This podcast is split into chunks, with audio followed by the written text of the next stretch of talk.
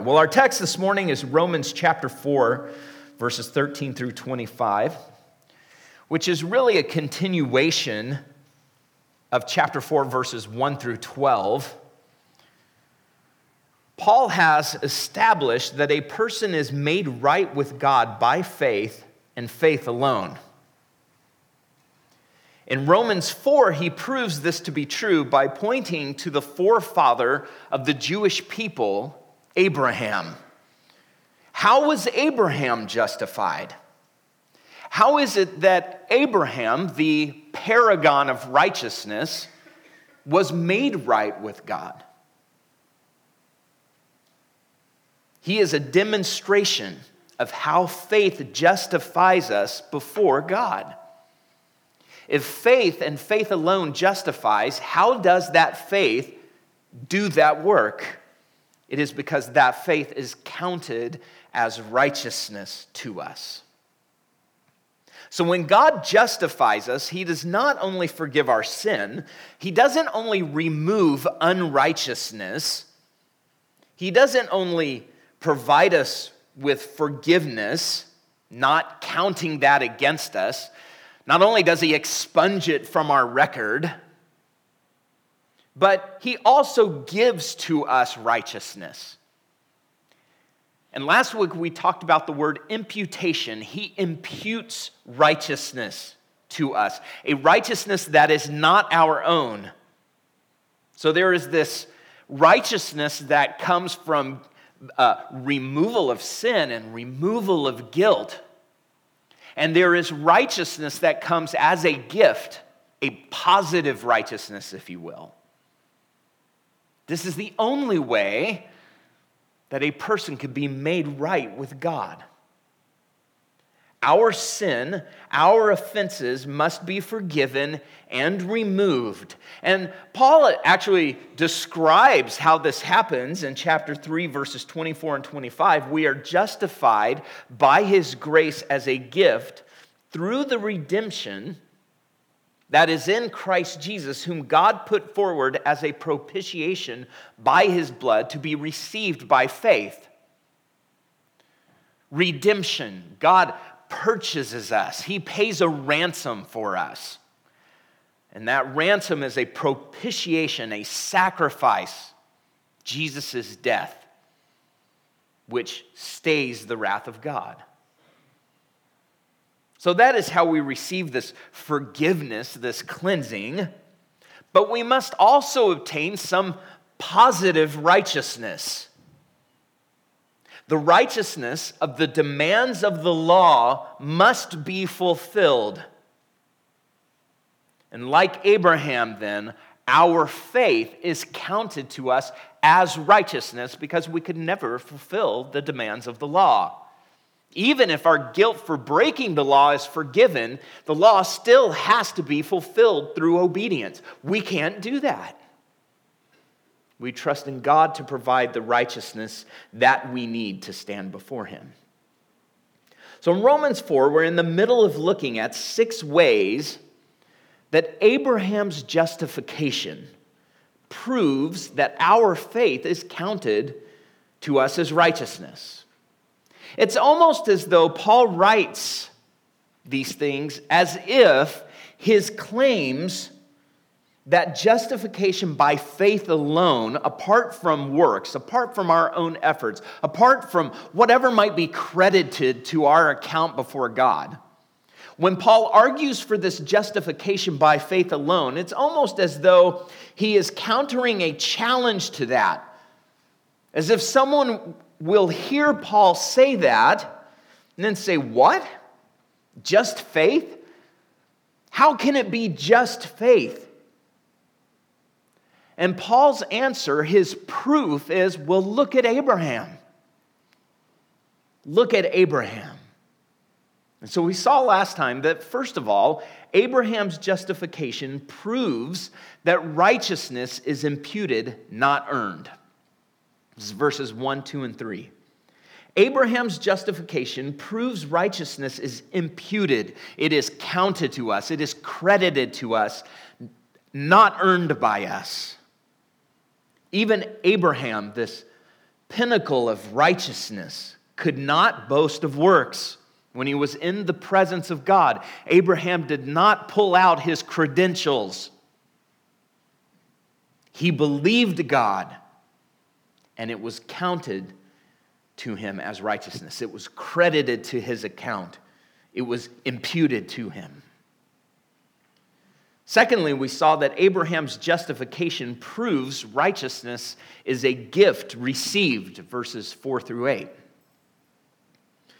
There are these two approaches to obtaining righteousness. You can demand from God the wages of your works, the wages that your works have earned you. Or you can confess that you are ungodly and then trust in Him to credit righteousness to you. In other words, receiving it as a gift of grace, then, from Him who, who justifies the ungodly. So there are these two ways to obtain righteousness. You can try to obtain it by claiming, I've done this work, I've performed this, I have not done those things, therefore, my wages are righteousness. Or you can confess that there's no way that you could ever attain that and trust in Him who justifies the ungodly. Thirdly, we saw, and by the way, that's the only way to blessing, right? He quotes David in Psalm 32. It's the only way to blessing is to trust God. It only comes from His grace. Thirdly, uh, we saw that Abraham's justification proves that Abraham is our father. Abraham is our father. Paul goes on to clarify that this blessing, God's favor, is not destined for Abraham's ethnic national descendants only, but for all who believe in him, him who justifies the ungodly, both the Gentile, the uncircumcised, and the Jew, the circumcised, find righteousness, obtain righteousness the same way. After all, Abraham's righteousness was counted to him before the sign of the covenant, before circumcision. That's Paul's argument. And so, the only way for any person to obtain righteousness before God is to walk in Abraham's footsteps of faith. And those who do call Abraham father are his descendants. with that, then, we continue in chapter 4, verse 13. For the promise to Abraham and his offspring that he would be heir of the world did not come through the law, but through the righteousness of faith. For if it is the adherents of the law who are to be the heirs, faith is null and the promise is void. For the law brings wrath, but where there is no law, there is no transgression. That is why it depends on faith, in order that the promise may rest on grace and be guaranteed to all his offspring not only to the adherent of the law, but also to the one who shares the faith of Abraham, who is the father of us all. As it is written, I have made you the father of many nations, in the presence of the God in whom he believed, who gives life to the dead and calls into existence the things that do not exist. In hope, he believed against hope that he should become the father of many nations, as he had been told, So shall your offspring be. He did not weaken in faith when he considered his own body, which was as good as dead since he was about a hundred years old, or when he considered the barrenness of Sarah's womb. No, unbelief uh, no unbelief made him waver concerning the promise of God, but he grew strong in his faith as he gave glory to God, fully convinced that God was able to do what he had promised. That is why his faith was counted to him as righteousness. But the words it was counted to him were not written for his sake alone, but for ours also. It will be counted to us who believe in him who raised from the dead Jesus our Lord, who was delivered up for our trespasses and raised for our justification. Father, thank you for your power that is at work within us to transform our thinking with truth, to comfort us in hardship, to give us victory over temptation. Lord, nourish us now, strengthen us with your word. In your name, amen. So, the fourth way Abraham's justification proves our faith is counted as righteousness, then, is that we are heirs of the promise. We are heirs of the promise. Abraham's justification proves that we are heirs of the promise. If Abraham is our father, and this is Paul's line of reasoning, if Abraham is our father, then we are Abraham's offspring. And if we are Abraham's offspring, then we are his heirs we inherit the promise that God made him, which means we are included in the promise. We are the beneficiaries, if you will, of God's promise. How so? Well, for one thing, the promise came through the righteousness of faith, not through the law. It came through the righteousness of faith, not through the law. Again, this is possible because the promise to Abraham and his offspring did not come through the law, but through the righteousness of faith. In fact, for anyone who seeks to inherit the promise by having the law, Paul says faith is completely ineffective, it's made null. And the promise itself is empty of any value even for those to whom it was made, even Abraham's uh, ethnic descendants, the Jewish people, their national identity, their adherence to the law in and of itself nullifies or makes the promise void. Because the only way that the promise can be realized, grasped, is through faith. Even for them who have the law. It has to be through faith. Verse 14, look at verse 14 again. If it is the adherents of the law who are to be heirs, faith is null and the promise is void.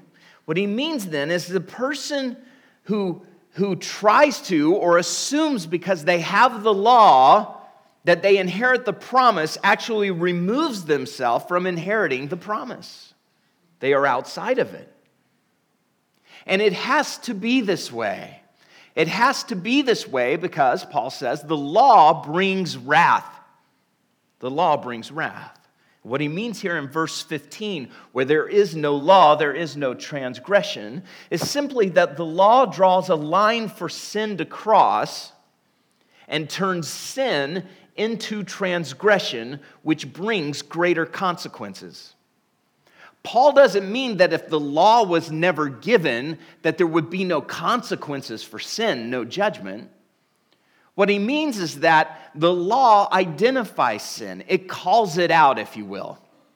Think of it this way think of your, your, uh, your home, backyards. Most of our backyards probably have fences that divide them from other people's yards.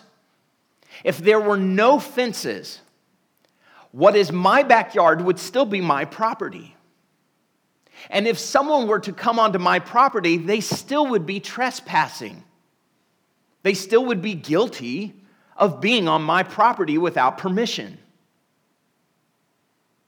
That is sin. We're all wandering around in sin on God's property, if you will.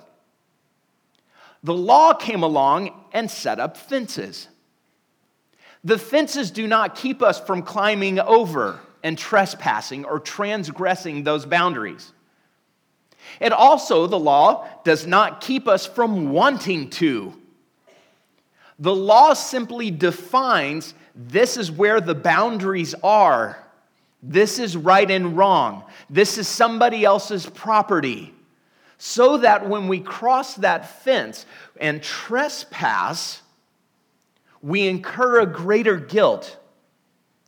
Paul's point is that the law only builds the fence. It doesn't keep us from trans- trespassing. It doesn't keep us from wanting to, but it makes us more guilty because now we know where the property line is. And Paul's point is simply this that law that builds those fences is good and right, but it cannot make you an heir of Abraham. It cannot justify you. God's design from the beginning was that the promise depends on faith. It depends on faith. And it doesn't depend on faith because God was trying to make it easy on us or because God was trying to, uh, God was willing to just kind of bypass the law and say, well, they could never do it anyway if they'll just trust in me. No, God realized our incapacity, but God makes it by faith because God gets the glory when you trust Him. You see, faith puts the promise's guarantee, its reality for you and for me, in God's hands. It puts it in His grace, and it makes Abraham the father of us all. We have to trust Him. This is why people, by and large, don't trust God, because it requires a humbling of the heart to believe Him instead of trying to attain. So we know that this happens because the promise came through the righteousness of faith, not the law. For another thing, we are the many nations of the promise. We are the many nations of the promise. Now, this is a truth that Paul builds on Genesis chapter 17, verse 5. I have made you the father of many nations. And Genesis chapter 17 is a, a reiteration of the, the promises to Abraham. It's in Genesis 17 that God first uh, establishes the need for the sign of the covenant, circumcision. Paul is saying that this statement means a lot more than Abraham would have many descendants. Paul is saying that in this declaration, I have made you the father of many nations, isn't just numerical, but it has to do with all peoples of the world. Paul is saying that with this promise, God is actually promising that the world's nations would all have some who call Abraham father. This is a promise of the church, all the way back in Genesis 17. That's the connection that the Apostle Paul is making. This is a, a promise of the church. How can Jesus' church call Abraham father? How can we as the church claim Abraham's promise to inherit it? Because of faith. Faith is what links us to the plan of God from the very beginning. We also see here that God does the impossible. God does the impossible. The promise's guarantee is ensured by the power and presence of God.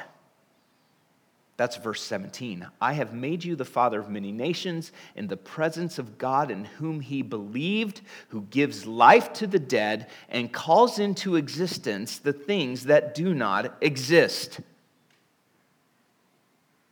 What this means then is that this, this transaction, this count, Abraham's believing God and God's counting it to him as righteousness took place in the presence of God. And that it is God who gives life to the dead, and it is God who calls into existence the things that do not exist. The power that brought life from Abraham and Sarah's aged dead bodies and that created the universe out of nothing is the very power by which God fulfills his promise to Abraham by making you righteous and making me righteous. He is the God who does the impossible. He is the God who never fails. And this truth makes way then for the next point. Because if God gives life to the dead, if God creates the universe out of nothing, then he is worthy of unwavering faith. He is worthy of unwavering faith.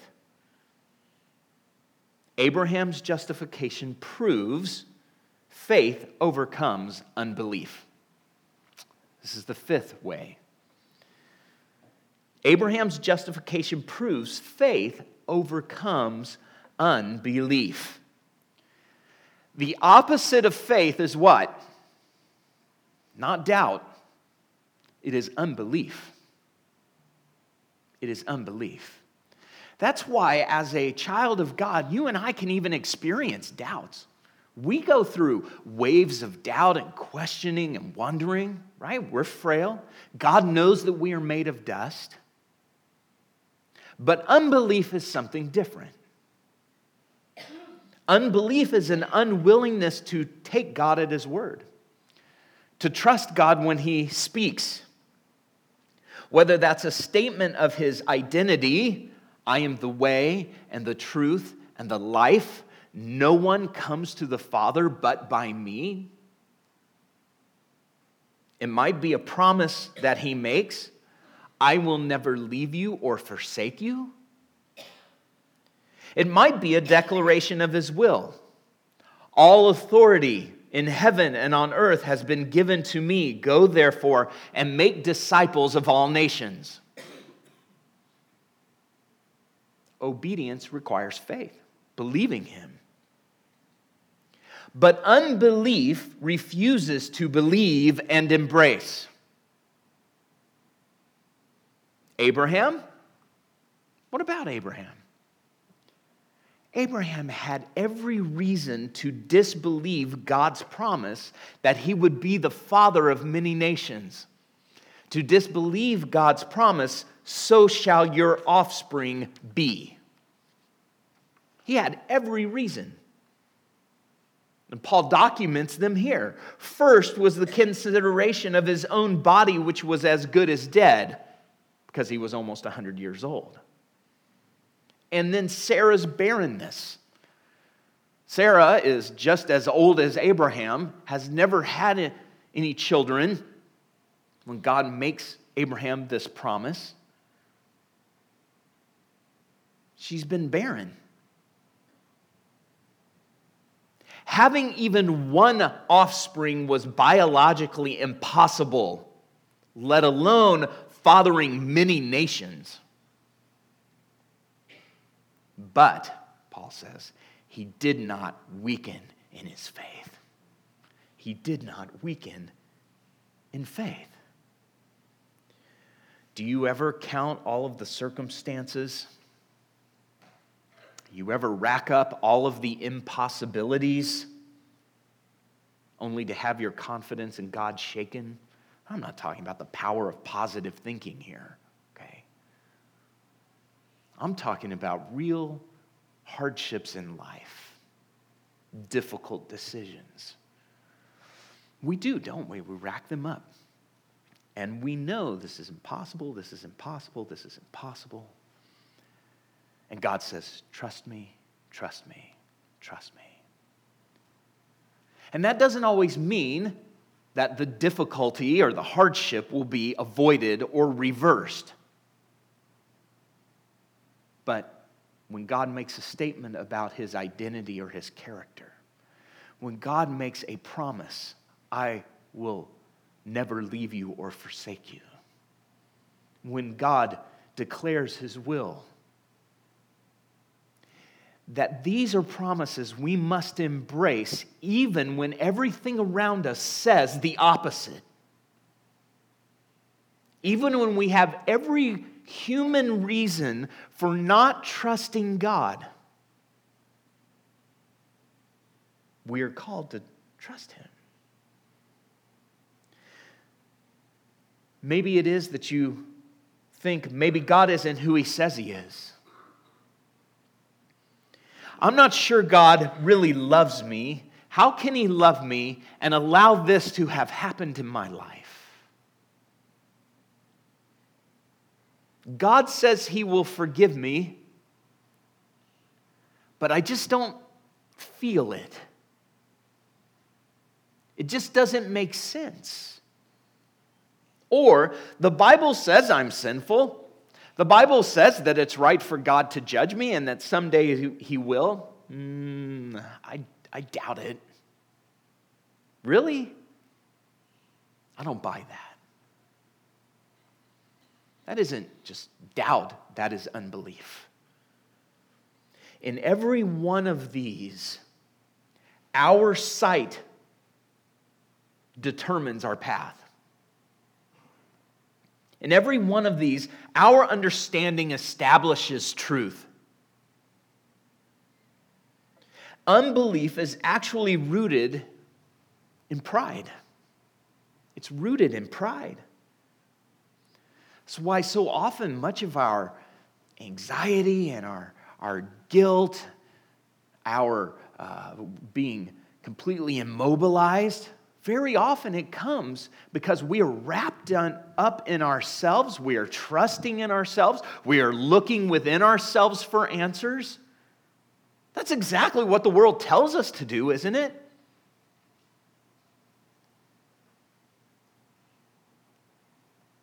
It's rooted in pride. My view of things is more accurate than yours, God. That's what we're saying. My great understanding is deeper than God's understanding. My moral compass and my evaluation of my own spiritual state is truer than God's evaluation. And so, our understanding, our view of life, our view of relationships, our view of hardships and suffering are of more value to us than what God has said. And standing over and against all of our views and all of our understandings is what God has spoken what God has declared, what God has promised. Unbelief sits in judgment on God, in its pride, rejects Him, and then trusts in its own illusions of what's real and what matters. The faith that justifies is a faith that overcomes unbelief verse 20. No unbelief made him waver concerning the promise of God, but he grew strong in his faith as he gave glory to God, fully convinced that God was able to do what he had promised. Now, that's not to say that Abraham never wondered. If you read the book of Genesis, you can see at times Abraham kind of questioning, wondering. You remember Hagar and having Ishmael? But what God, what Paul is talking about is that the overall trajectory of Abraham's life, he may have struggled here, he may have struggled here, but in the end, Abraham believed God and he persevered and he didn't waver. He believed God through all of those things. And do you notice here that Abraham's faith caused him to do the very opposite of what the human race failed to do in Romans chapter 1 that brings wrath on the human race? Humanity did what with God's glory? Exchanged the glory of the immortal God for the glory of the created things and worshiped those things instead of the Creator. What does faith produce in Abraham? How does Abraham express his faith? He gave glory to God. It's the reversal of Romans chapter 1. The conclusion then is in verse 22. That is why his faith was counted to him as righteousness. There were obstacles, there were challenges, there were impossibilities. And Abraham's faith overcame unbelief. The faith that counts as righteousness is an unwavering faith. The gospel calls us to an unwavering faith, to a faith that overcomes unbelief. And Abraham's justification proves it to be so. Lastly, Abraham's justification proves Jesus was raised for our justification. It proves that Jesus was raised for our justification. Paul's last point here really flows out of this worthiness of God. The gospel calls us to an unwavering faith because God is worthy of an unwavering faith. The words, it was counted to him, were not written for his sake alone. Hmm. So they were not written just for Abraham's sake alone, not only to reveal to him how he was justified, but they were written for ours also. For us. So that we would know how to be justified, how we would know how to be made right with God. Listen, Paul is not merely drawing an application from Abraham he is revealing that we are the intended audience of God's declaration all the way back in Genesis chapter 15, verse 6. And it was counted to him as righteousness. Paul is saying that when God declared that to Abraham on that starry night outside of his tent, God was speaking to you and to me.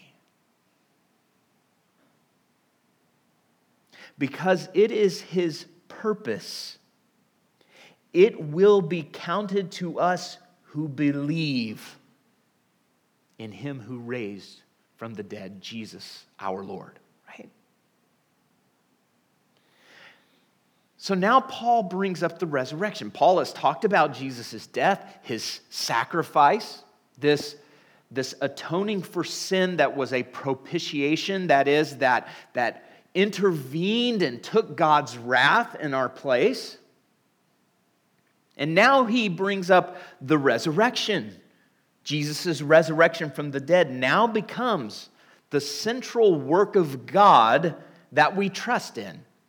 You could say that, in, in one sense, Jesus' resurrection from the dead is the new promise it's the continuation of and the fulfillment of, at the same time, the very promise that was made to Abraham. It brings all of God's promises to culmination.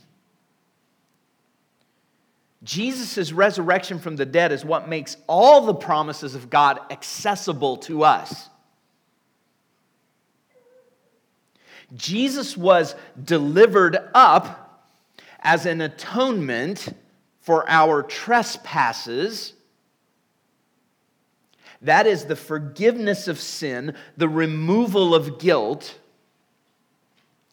And Paul says he was raised for our justification. Wow. Paul looks at the resurrection of Jesus from the dead and he says that Jesus Jesus' resurrection is actually brings about our justification.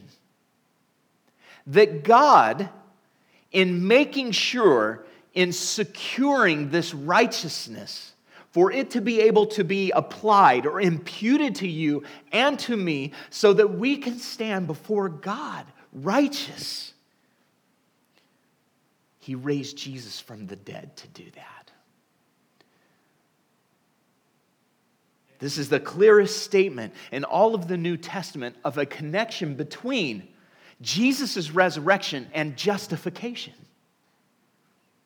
That without Jesus' rising from the dead, you and I could not be justified. The sacrifice was not enough in the sense that his blood was shed, he had to be raised. And so our justification then comes through Jesus' resurrection. His resurrection secures this righteousness that is given to us. Without it, we can't stand before God just. And this is why later in Romans chapter 9, I'm sorry, chapter 10, verse 9, that Paul will say this If you confess with your mouth that Jesus is Lord and believe in your heart that God, what? Raised him from the dead, you will be saved. You will be saved. For with the heart one believes and is justified, and with the mouth one confesses and is saved. For the scripture says, everyone who believes in him will not be put to shame. That is a picture of judgment. Everyone who believes in him will not stand in that courtroom shamed and disgraced and judged and condemned. You have to believe that God raised him from the dead. See, not the God who gives life to the dead and the God who creates everything out of nothing, that calls into existence that which does not exist. How else can a spiritually dead rebel ever be made alive? Certainly not by their own will. Certainly not by their own accomplishments their own attaining of righteousness, their own moral compass, but only by the power of the one who raised Jesus from the dead, gives life to the dead, who regenerates, who gives new life to you and to me. That is our hope. That's the gospel. That is our message, isn't it? It is what we believe do we not believe in our hearts that God raised Jesus from the dead and confess with our mouths that he is Lord? Amen. So, Father, we, we come to you then as a justified people, completely depending upon and grateful for your grace in our lives Lord, we know that our righteousness before you depends on your forgiveness of our sins, your cleansing of us. You have, you have taken the record that stood against us and you have nailed it to the cross. And our sins, all of our transgressions were expunged, they were done away with in the death of Jesus. Lord, we know and praise you that you have also provided a righteousness for us, and that this righteousness can only be had when we humbly come to you and trust what you have promised and believe you. It is both the most simple and easiest thing and the most difficult thing for the human heart to do. In fact, it is impossible. Lord, only you, by awakening our hearts to you, can enable us to grasp with faith, to overcome unbelief in your provision of righteousness for us. And so we give you glory this morning as Abraham did as our faith is strengthened. In your name we pray. Amen.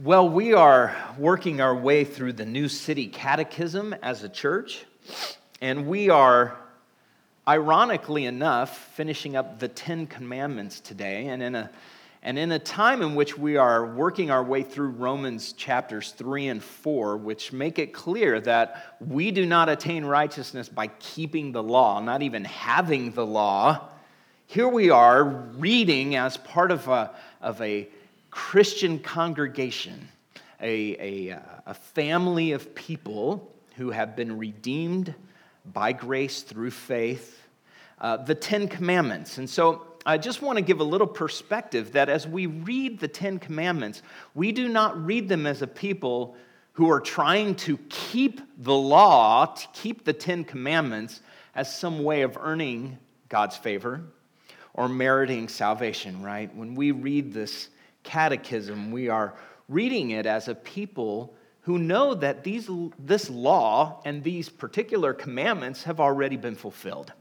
They were fulfilled in Christ. He, it was His righteousness that we have received, right? Because He kept them perfectly. He kept them perfectly. So, as we look at the New City Catechism, portion 12, I'll read the question and you join me for the answer, all right? What does God require in the ninth and tenth commandments?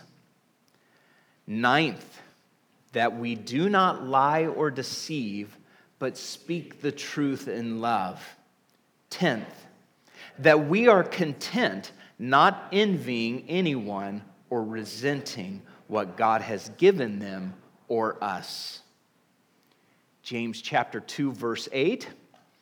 If you really fulfill the royal law according to the scripture, you shall love your neighbor as yourself, you are doing well.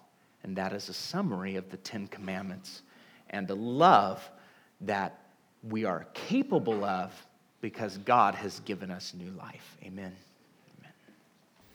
Amen, indeed. Let's stand together and continue to worship Him.